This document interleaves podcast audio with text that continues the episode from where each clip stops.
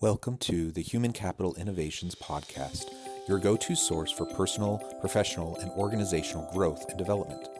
We hope you tune in often for all things people management, organizational development and change, organizational leadership, and social impact related. Maximize your personal and organizational potential with Human Capital Innovations Podcast.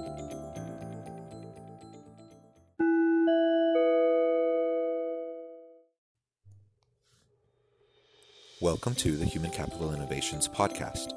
In this HCI podcast episode, I talk with Jay Hodge about his career passion of helping organizations to better engage their employees, creating more healthy workplace relationships, and the importance of humble leadership.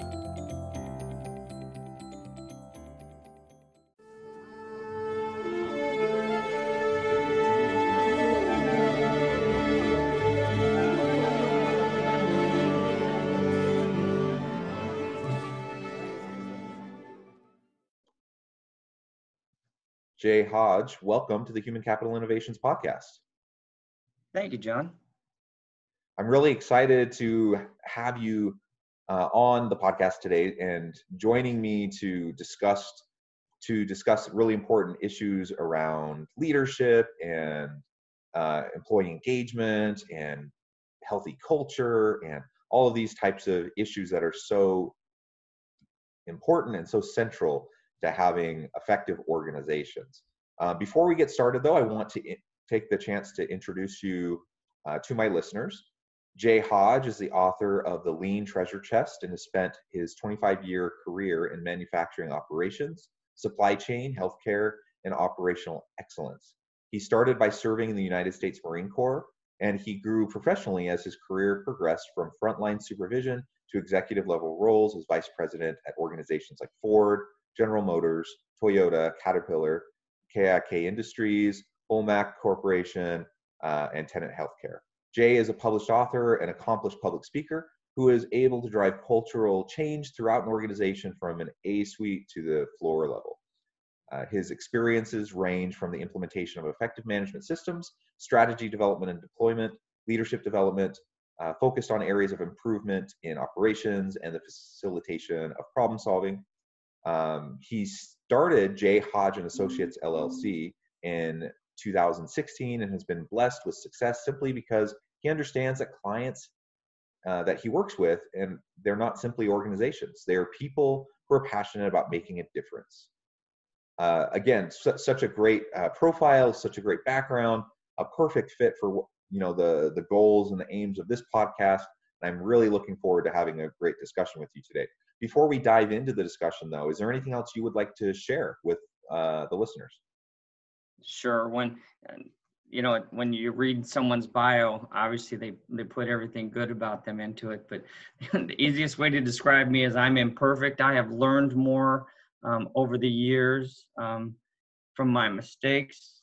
Um, you know, anything that I've accomplished, I give the credit to my mentors, to my wife, my my family, and the people I've worked with. I've just been very, very blessed um, to be able to be in this position. And I hope anything that I say or anything that I provide during our discussion is helpful to other people.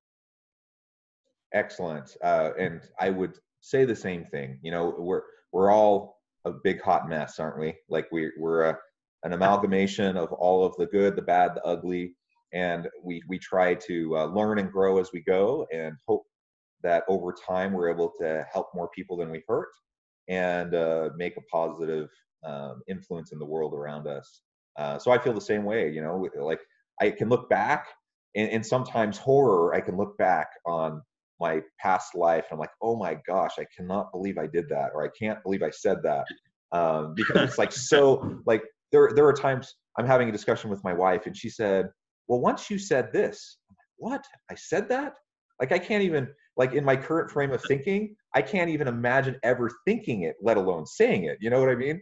Um, and so, or or same thing with behaviors and actions. Like I'm like, I can't even remember ever thinking that way. How could I ever have behaved that way? Um, so I, I think that's how it is for all of us. You know, we're we're we're all uh, kind of shuffling through this world, trying to uh, do the best we can, and hopefully we're taking two steps forward, one step back, and uh, and but making st- uh, steady progression as we go. Absolutely. It, it's funny you uh, you talk about that. People always talk about you know education and experience and wisdom, and it's one thing that my my dad taught me over the years is that you know wisdom doesn't come just because you get to the age of 55 or 60 or 65. Wisdom is a result of experiences, and experiences um, both good and bad. You learn from your experiences, and and you know the wisest people in the world have probably learned more from their mistakes than they do their failures. But and I, I personally think that's what makes a person wise is that they are able to look in the mirror and go, man, I really screwed that up royally. That was a mistake. And this is how I should have done it differently. And that's really where wisdom comes from, whether it's in leadership, in relationships, um, anything. I, I, think that's a, it's a great point my dad taught me. So, and it's played out perfectly in my career. Yeah, that's that's a great insight, uh, and I I completely agree. Uh, as we, it, it's it's hard um, to look inward and to really acknowledge um, our errors and our mistakes. Um, that takes a level of security um, and confidence in ourselves to be able to be willing to do that. It's it's quite mm-hmm. easy to look at others and point out their mistakes, um, mm-hmm. and and we can learn from that. Um, but but some of the deepest growth uh, that really can occur is when we we're really introspective and we're really willing to hold that mirror up, like you said, and and just take a deep, yep. long look, and then make course corrections uh, and and yep. hopefully improve. So none of us are immune from it. Um, so it's it's it's the big uh, lifelong goal for uh, steady improvement. Well, Jay, talk- oh, go ahead. No, no, go ahead. Oh, I was just going to ask. You know, as we're launching off the discussion today, um, what really drives you? What's your passion, and and and why did you start your company? Um, you have a long, diverse career. Um, what got you to where you're at now? Um, you know, what really got to me where I am now is the fact that I think I was like so many young leaders coming up looking for direction and looking for um, mentors. Um, you know, everyone starts out with these aspirations that, you know, you're going to start out as a frontline supervisor and you're going to end up in the corner office 60 floors up looking over the city doing strategy deployment going to board meetings. And what we fail what what i see that we do a lot of times is we fail to teach people and mentor people on those 20 years between where they are and where that's going to happen. Because realistically realistically if someone does it the right way not stepping on people actually being a good leader it's going to take 15 20 years to get to that point and they'll get to that point but i think sometimes that when you end up at that point how you got there is far more important than where you ended up. And I, you know, when I when I work with organizations, I see a lot of young leaders. I see a lot of you know directors and even senior leaders who are so hungry for not just getting somewhere, but getting there right and leaving a legacy. Because when you look back, and you and I kind of talked about this at the beginning, when I look back and I and I see the people that I've impacted, um, that's really my my how I define success. You know, having my own company, um, being very successful is great, but nothing gets me going more than getting a call up from someone that I've mentored and that says, "Hey Jay, remember those lessons that you taught, or the discussions that we had, or the time that you pulled me aside and say, listen, you you better pull pull yourself together, take a breath, and think about the big picture." He said, remember those times we had those discussions? Well, guess what? I just got um, uh, promoted to senior director at a Fortune 500 company. And I go, you know what? That I was part of that. I don't take credit for it, but for me, those are the trophies. And I don't have trophies in my office, but those are the trophies that I take take with me every single day. When people call me to say, "Hey, I got here and you were part of it," that's really what it's all about. And so I started my company four and a half years ago um, because every organization out there has this idea of what excellence looks like. And they say, this is where we are, this is where we want to go. And they create these great strategies, these awesome pieces of paper. Um, takes two to three days at the executive level. They create all of this and then they feed it to their team and say, go do it. and then you have a bunch of senior leaders or directors or managers sitting there going, okay, but they organizations don't take the, the strategic level into tactical act, action plans, what I refer to as the waterfall from that level all the way down to every other level because it's not the senior leaders who are actually going to accomplish that strategy through the tactical objectives it's the team members. And the team members want so much to know how to succeed. They want to know what success looks like but if we never take our strategy from here down to here they don't know what success looks like. And we in fact a lot of times we don't even communicate with them this one up here whether we're achieving it or not. They get the end of the year results whether they get a bonus um, or not. Um, so you know my passion is helping people from the ceo to the to the to the line leader understand that connection that has to take place with them um, for them to really understand what success is i've asked many many companies how does your customer define what success is and they run through all of these different strategic level objectives. I said, no. How does your customer define when you succeed? How does that person walking into the ED, how do they define success when they walk out? What are the things that they look at? and it's amazing. Um, I'll sit in a in a room with you know 50, 60 executives or whatever, and I'll say, do me a favor, write down everything you think your customers value. what's amazing is that out of even if it's 10 people, out of 10 people, they all have different answers. They may have some of the same answers, but then I'll bring um, directors or, or uh, managers in the room and I'll have them make the same list. And we have this plethora. And what it tells me, this is some of where my passion is, is that it tells me that we think we, we're not all on the same page. And if I don't know if you've ever been in the military or not, but you know, I was in the Marines for years. And uh, on a ship, and this is I'm giving the Navy credit here. I don't do this very often, but you know, hey, um, on a ship, everybody's pointed in the same direction. You don't have a choice. You're on the same ship.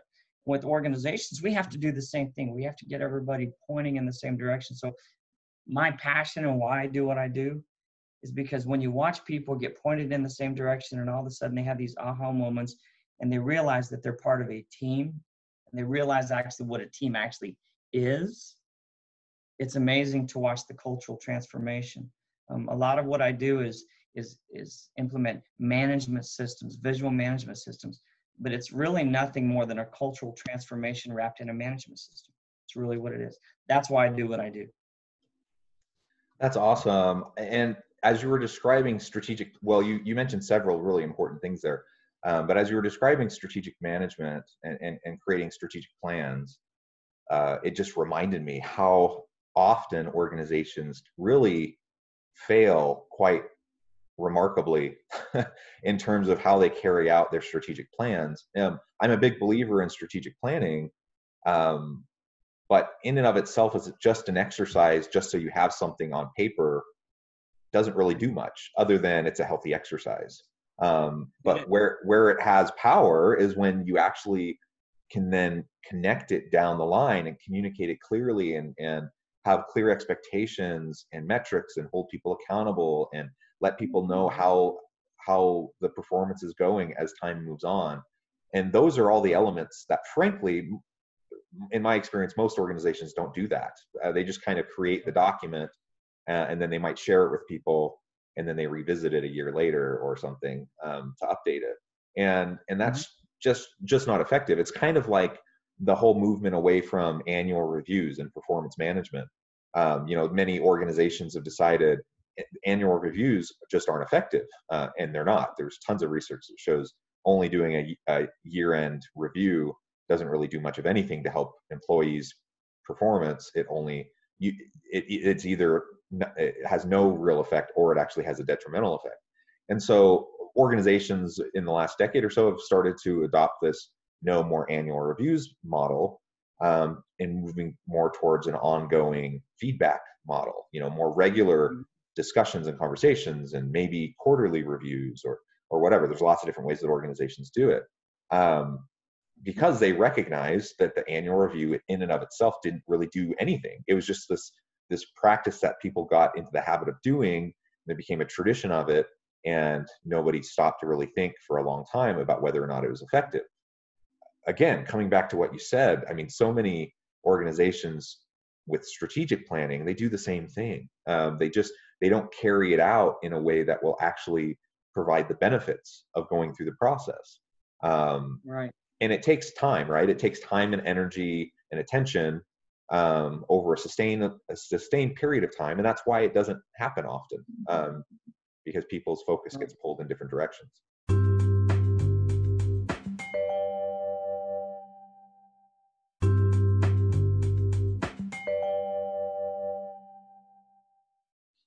Yeah, it's kind of like um, uh, I had someone use the analogy years ago. It's like designing the most beautiful automobile. I mean, you design it, you clay it out, you fab out the outside, but when you open the hood, there's no engine. When you open the doors, there's no seat, there's no steering wheel. A, a strategy by itself is like the shell of a car. It's beautiful, and I mean, everyone looks at it and goes, "Ooh, ah," but it's absolutely serves no purpose. There's no functionality to it, and the uh, the amazing thing, and I don't think organizations truly understand how effective a strategy deployment activity can be if they drive it all the way down to the team. Um, I've asked numerous leaders in a hospital, when's the last time you actually drew blood? When's the last time you actually performed a CT scan? When's the last time you took a, a patient to the restroom? When's the last time you administered an IV? When's the last time you prepped them for a, for a procedure? And the answers are well, it's been years. I'm like, when you talk about your strategy deployment, it's just a document. But when you talk about what you're truly trying to accomplish, it happens at the patient level or it happens at the customer level for an auto manufacturer. It happens where your product or your service is actually being interfaced with the customer. And so if you never drive your strategy to that point, your strategy isn't a strategy, it's literally just a piece of paper. So. That's absolutely right. Absolutely. So translating you know a, a, leader's vision to tactical practice down the line can be really tough. That's what we've been talking about. Um, mm-hmm. there's lots of things about leadership that are really that's really difficult. Uh, what would you say to leaders is the most important thing um, as a leader? What's the most important thing to pass on to future leaders? Humility um, and I can say this since I've been from frontline supervisor to vice president. As we get, as we move up, what ends up happening is we lose, the farther up we move, the more we lose as far as the understanding of the day to day interaction. Great example. I took a director in a hospital. I said, okay, you're the director of this department. You know everything, right? And this was a person who was struggling with humility and with understanding that they didn't know everything. I said, okay, we're going to take you and we're going to put you in the most basic, one of the most basic tasks in this department. I told, we walked up to the uh, nurse's station. I told the person, the HUC, who does the phone, basically the um, air traffic control for that department. I said, go ahead and stand up for me. And I told the director, have a seat. You are now the HUC for the next four hours. Good luck. What happened within one minute is that they could not figure out the phone system because the phone system changes on an ongoing basis. They're upgrading it, they're doing all these things. They didn't understand how this this doctor wanted to be communicated with. They didn't know where to find these numbers. And what it did is it, it proved a point to this to this director, and it proves a point if you ever do this, that the farther we move from that ground level activity with the teams, the more we forget about the interaction, the day-to-day task level, micro level interactions required to perform those tasks or those processes. So if I when I talk with leaders, the first thing I talk with about it is is humility. Accepting the fact that you are leader, you are a leader of the experts, you are not the expert anymore. And I think if I pass that on to anybody, what it does is it creates a look or, or it's what I refer to as a look in the operational mirror take a good look in the operational room. None of us like to look in the mirror, to be honest, because I got blemishes on my face. My one eye is higher than the other. This ear has a wrinkle over it. This one doesn't. I'm not symmetrical. I am just one hot mess, right? But when we look in the operational mirror, what it does is it allows us to, to be honest with ourselves um, and allows us to understand that we're not the greatest thing since sliced bread. We don't walk on water. There's nothing perfect about us. But the greatest thing about that is that when our team members see that we acknowledge that, it opens them up to us. because everybody out here that's listening to this has probably had a leader or a director or a VP that thought they were God's gift to the earth and they didn't like them. And one of the reasons they didn't like him is that because they didn't feel like they were ever their equal, that they were ever um, able to be a part of what we're trying to accomplish. So, humility. It's absolutely the, the first step. It goes back to ser- servant leadership. Humility um, is probably the biggest thing for me when I'm working with new leaders. And I've had organizations that I've worked with where I could tell from the beginning um, there wasn't a level of humility, and I didn't I didn't take the engagement because I knew that if I couldn't get the leaders to understand that they were part of the team, not the team, um, that the organization would never accomplish what it needed to accomplish. Yeah, I'm I'm so happy that you reference servant leadership. Uh, that's something I feel very passionately about, and humility is a key component to that. It, it manifests itself in many ways, um, but truly remarkable leaders, uh, they're they're intellectually humble. Um, they're they're uh, procedurally humble, like they just interact with people in a more relatable way. And that you mentioned it, but the, the the challenge of being a leader in an organization is that you start to be put in a bubble.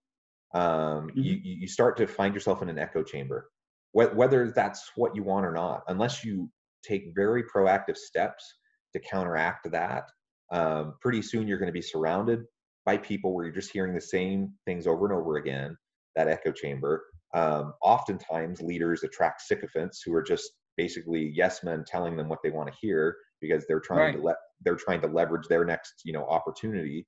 Uh, and so you have to be you have to work hard. The higher up you go, to be more connected to the mm-hmm. front lines and really the, the touch points with the customer um, and that requires humility because a lot of times leaders they progress in their career after having great success they're intellectually you know they're they're intellectually successful they're they're operationally successful they have had this career and they've been put into positions and so now they feel like they've earned it and, and i suppose they have but but they like you said they're now they're not the experts anymore. They're the leaders of experts and they need to be able to continue to tap into it and it's it's the cautionary the age old cautionary tale but so many leaders fail at that that simple act of just remaining humble and and staying connected to eh, authentically connected to the people uh, at the lower levels of the organization and the customers. So i love i love everything you said there. I had a uh, an organization a while back i went and worked with. Great leader but he struggled with what we were talking about. And uh, when I got there, I, I like to spend a month or so just evaluating the leadership, um, talking with them, getting, you know, developing those relationships because everything I do is relationship based. And one of the things that we found, and he and he uh, he agreed 100%, which is why he had called me, is that he had leaders. He he was at the top level. Him and two others. They made most of the decisions for the organization. And what I found is that the reason that they made most of the decisions for the organization is because they had always made all the decisions for the organization.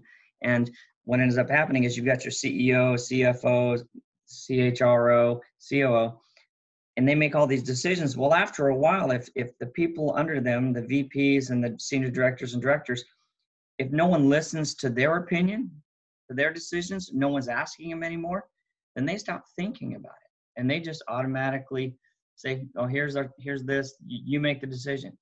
And so he he had created an organization where nobody made decisions. They were afraid to because they had been overridden so many times. Well, why put me in a VP position or why put me in a director position if you're not going to actually trust me to make a decision?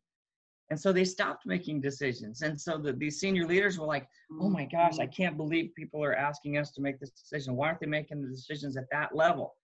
It's because you trained them to do it.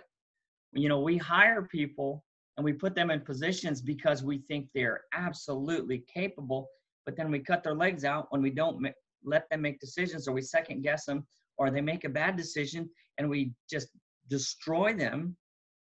And so they're never going to make another decision. And he realized that with his senior team, that it was them that had caused that culture to be created. And it took some a while of trust and engagement because at that point people are gun shy about making a decision because they don't want to get in trouble and they're wondering why are they letting me make this decision this hasn't happened for years there's something going on.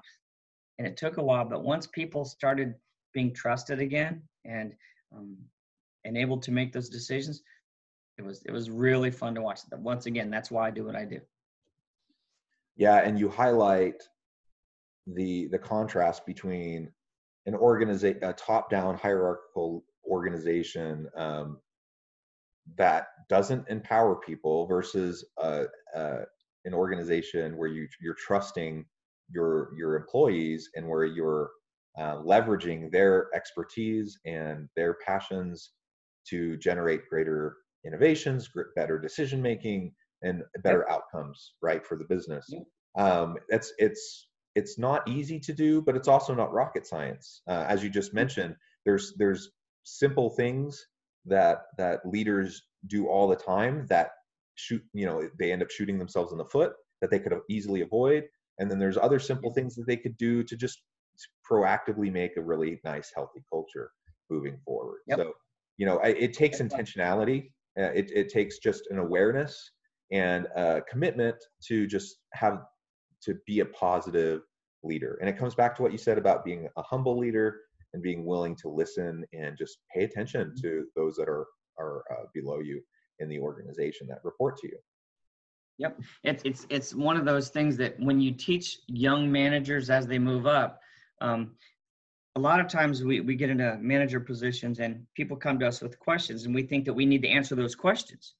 I mean, that's our job. It's our job to answer those questions. But what we do is we create that environment where people are always coming to us, asking a question, waiting, what do you think we should do? And I teach very young supervisors and managers, in fact, I teach everybody this, that when someone comes to you, one of your team comes to you with a question, it may take a little longer than just saying, do this, but ask them, what do you think? And when they give you the answer, why do you think that? And walk them through the decision making process. And what we end up doing at almost every level in an organization is creating an organization where people are thinking about how to make the correct decisions and why to make the correct decision. And, and all of a sudden, instead of being bombarded 30 times a day with people sticking their head in our office and saying, Hey, I'm getting ready to do this. You okay with that? We've created a group of people that are capable of making good decisions from the beginning instead of just giving them the yep, do this, yep, do that, or don't do that. Yeah, absolutely. Well, Jay, this has been a real uh, honor to have the, the opportunity to talk with you. It's been a fun discussion. We're about out of time, but I want to give you a moment um, to share with the listeners how they can get in contact with you, how they can find out more about you. Sure, absolutely. Um, the uh, easiest way to get a hold of me is to go through our company website. It's uh, jay dot eight. No, wait a second. That's my email address. I'll just give you my email address if you want to get a hold of me. It's jay dot h o d g e at the letter J and then H O D G E A S S O C dot com. And our website is um, J H O D G E A S S O C dot com. So pretty simple.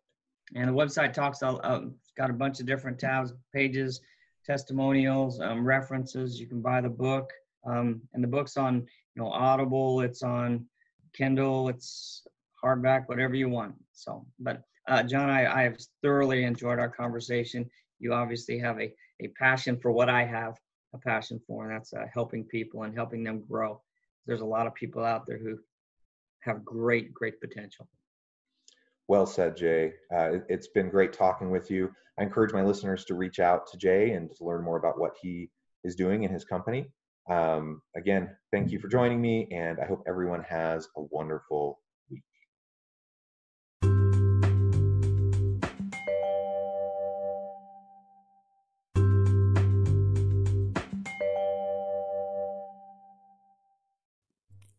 Thanks again for joining us for this episode of the Human Capital Innovations Podcast. I hope you stay healthy and safe and that you have a great week.